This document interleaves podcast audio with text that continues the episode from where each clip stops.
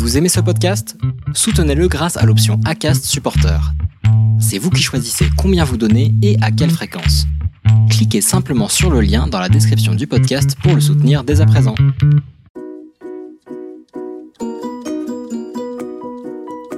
Bonjour et bienvenue dans ce 12e épisode de Purpose Info Focus, l'autre rendez-vous de la raison d'être. J'ai le plaisir de recevoir aujourd'hui Sophie Roberge qui a rédigé une thèse sur les bonnes pratiques pour devenir société à mission, ainsi que Sarah Guéraud du cabinet Adocshe Fideliance qui fut sa directrice de thèse. Merci beaucoup à l'une et à l'autre de m'avoir fait le plaisir d'accepter cette invitation à parler de raison d'être et surtout de société à mission aujourd'hui. Sophie, pour commencer, est-ce que vous pourriez en quelques mots nous redonner le contexte de la thèse que vous avez faite, les raisons de votre intérêt pour ces sujets ? Tout à fait. Alors, en fait, au départ, la thèse que j'ai faite, l'idée qu'on avait avec Sarah, c'était d'étudier les relations du comité de mission avec les organes de gouvernance et avec l'organisme tiers indépendant. Donc j'ai fait quelques recherches là-dessus et puis très vite j'ai vu qu'il y avait assez peu de littérature sur le sujet, donc je me suis tournée directement vers les acteurs qui mettent en place les sociétés à mission. J'ai commencé à leur poser des questions sur ces interactions et je me suis rendue très vite à l'évidence que c'était un sujet qui n'était pas du tout mature. Du coup, il a fallu que je recadre le sujet de ma thèse. Et à travers toutes les interviews que j'ai pu faire avec ces différents acteurs, en fait, je me suis rendu compte qu'il y avait beaucoup de bonnes pratiques à mettre en place. Et puis surtout, ils m'ont parlé des écueils dans lesquels ils étaient tombés. Et c'était intéressant, du coup, notamment pour Sarah, parce que je me suis dit que récupérer toutes ces bonnes pratiques et voir les écueils et les difficultés dans lesquelles les entreprises peuvent tomber quand ils mettent en place une société à mission, eh bien, ça permettait à notre OTI, donc Adocshe Fideliance, d'avoir les best practices pour mettre en place son cadre d'évaluation de la mission. Et à la fois, j'ai eu des questions aussi d'entreprises qui m'ont dit que le sujet était intéressant, mais qui ne savaient pas par quel bout le prendre. Et finalement, je me suis dit que cette thèse, elle pouvait être une bonne porte d'entrée pour les entreprises pour devenir société à mission. Et quand j'ai remis mon mémoire, finalement, j'ai eu comme retour également d'entreprises qui étaient déjà sociétés à mission et qui étaient très engagées sur ces sujets-là, que ça les avait aussi aidés à recadrer finalement leurs actions de sociétés à mission. Donc, je pense que c'est un bon ouvrage, en tout cas, pour aider à mettre en place cette nouvelle qualité. Merci beaucoup. Sarah, est-ce que la parole de la directrice de thèse peut nous apporter un éclairage supplémentaire peut-être ? Oui, alors c'est vrai qu'on est enfin, j'étais ravie que Sophie, du coup, nous soit intégrée du coup, au sein du bureau, hein, parce que c'est vrai qu'elle nous a apporté plein d'informations. Les sociétés à mission, on en parle du coup depuis début 2020, voilà, et du coup c'est vrai que la mise en place du coup de cette nouvelle qualité, chaque entreprise en fonction de sa taille, en fonction du coup de sa maturité du sujet, avait sa propre organisation, son propre processus. Et c'est vrai que la thèse de Sophie nous a beaucoup aidé à comprendre du coup les dispositions en place. Voilà, chaque organisme, chaque entité va avoir une organisation différente.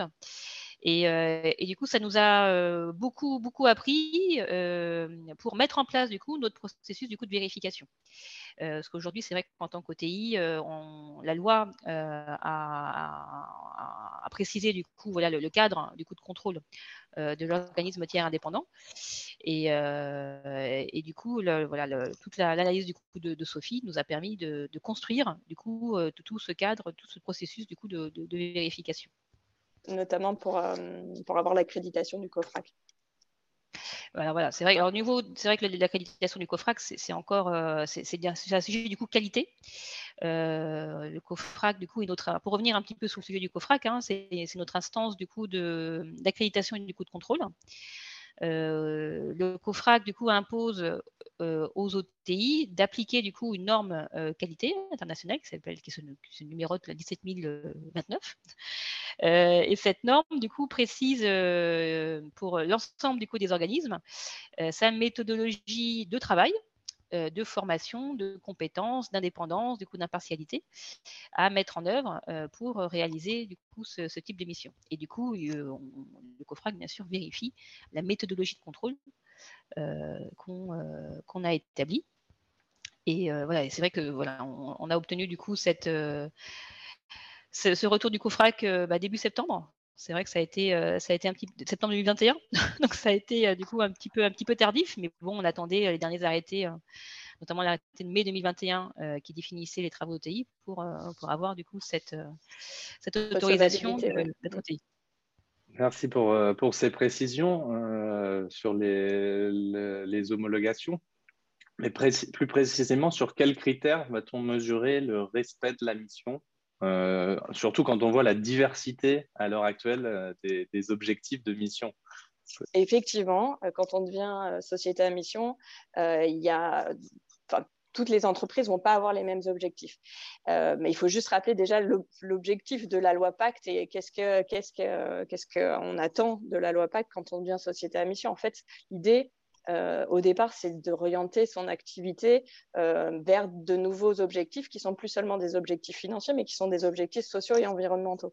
Et donc, du coup, en orientant sa stratégie vers ces objectifs-là, on peut aussi soutenir sa performance. On n'est plus uniquement figé sur le rendement financier, mais on va être, du coup, obligé, en regardant de nouveaux critères, de revoir sa stratégie et puis de travailler son innovation en réalité, parce qu'il va falloir répondre à des contraintes qui vont être de plus en plus fortes, des contraintes environnementales évidemment en premier lieu, puisqu'on voit toutes les conséquences du changement climatique qui sont en train de se faire, notamment les banques qui vont être plus vigilantes sur leurs investissements, les assureurs qui vont aussi regarder plus leurs contrats, et donc les entreprises vont être obligées de revoir leur copie en fait.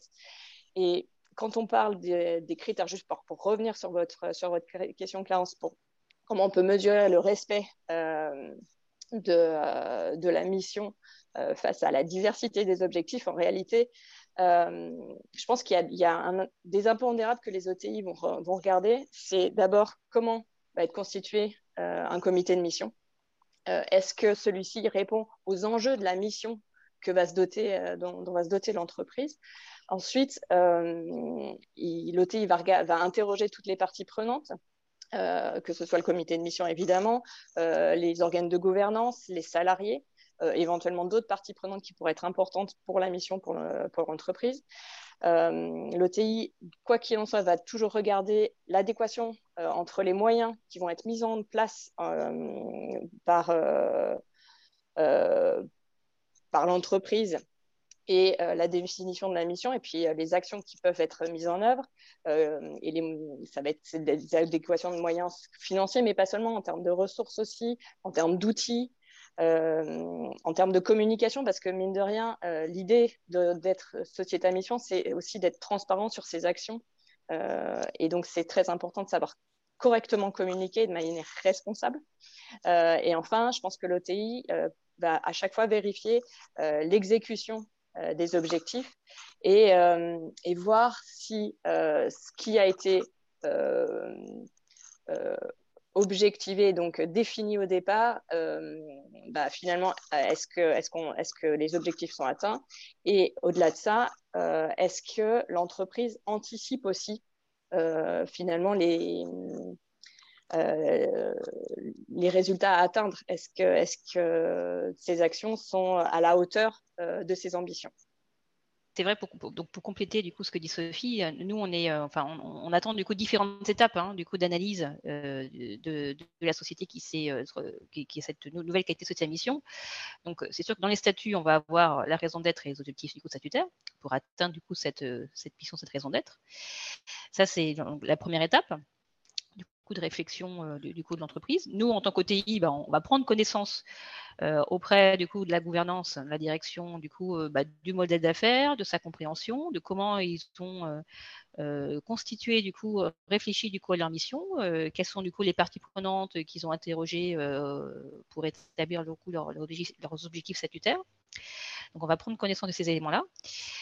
Ensuite, la deuxième étape qu'on attend, ce sont la mise en place du coup des objectifs statutaires par la définition du coup d'objectifs qu'on appelle du coup plus opérationnels. Parce que les objectifs statutaires, c'est du long terme. Ça peut être du long terme, mais les objectifs opérationnels, on reste sur des opérations plus moyen terme.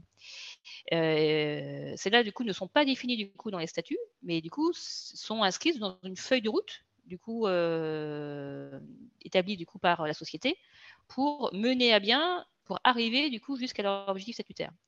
Donc, c'est vrai que la deuxième étape, du coup, est de comprendre auprès du coup de la société, du coup, cette feuille de route opérationnelle. Et aujourd'hui, les comités de mission qui se sont constitués, du coup, ont un regard du coup très très critique du coup de cette feuille de route proposée du coup par l'entreprise. Et c'est vrai que ces comités de mission, malheureusement, enfin, tout dépend du coup un petit peu la taille de l'entreprise, mais elles sont du coup de plusieurs types, du coup il y a plusieurs du coup diversités dans ce comité de mission. Soit il y a des parties prenantes externes et des parties prenantes internes, donc ça c'est l'idéal parce que c'est vrai que ça permet du coup d'avoir des coordinateurs du coup de la mission au sein de ce comité de mission, ça c'est généralement du coup les salariés qui s'en occupent, et puis d'avoir ce regard extérieur par les parties prenantes externes sur les actions que va mettre en œuvre du coup l'entreprise pour arriver à cet objectif. Mais on voit pour les petites entreprises, notamment je pense aux PME, TPE, où pour l'instant en démarrage, c'est ce comité de mission, il y a plutôt du coup des référents internes. Puis quand on est à moins de 50 salariés, on a un référent de mission uniquement.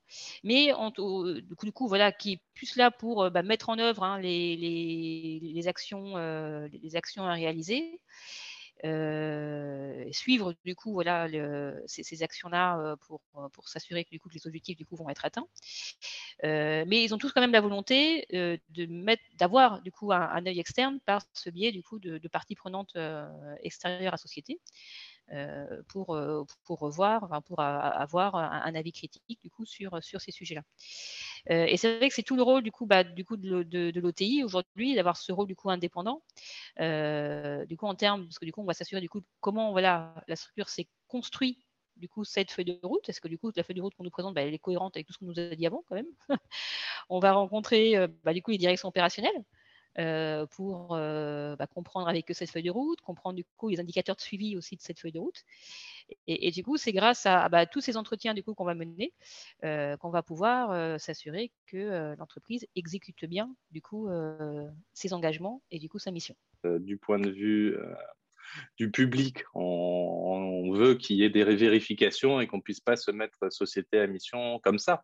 Par contre, du point de vue de l'entrepreneur ou de l'entreprise qui est déjà en France soumis à nombre de réglementations, de taxes diverses et variées, j'imagine que ça va avoir un coût. Je suis société à mission, je conseille des clients qui veulent devenir société à mission. Et quand je cherche à aller voir les OTI pour leur demander un devis, les devis ils varient énormément d'un cabinet à l'autre.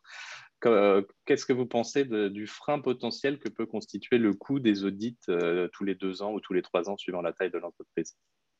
Alors c'est vrai, la première année du coup de l'audit d'un OTI, il y a toute la prise de connaissance du coup de l'entreprise qui fait que il y a du temps à passer pour prendre connaissance, tant avec la gouvernance, enfin voilà la direction qui a mené à bien du coup ce projet, le comité de mission, bien sûr comprendre du coup est-ce qu'il a bien les moyens pour exécuter sa mission, et puis après les directions opérationnelles. Qu'on doit du coup rencontrer pour savoir comment se piloter. Donc c'est vrai que tout ça fait que mécaniquement ça fait un certain nombre de jours à réaliser du coup par l'OTI, en tout cas la première année. Donc c'est sûr que ça peut être des budgets plus ou moins importants, tout dépend aussi comment aussi la structure du coup s'est organisée autour de ça.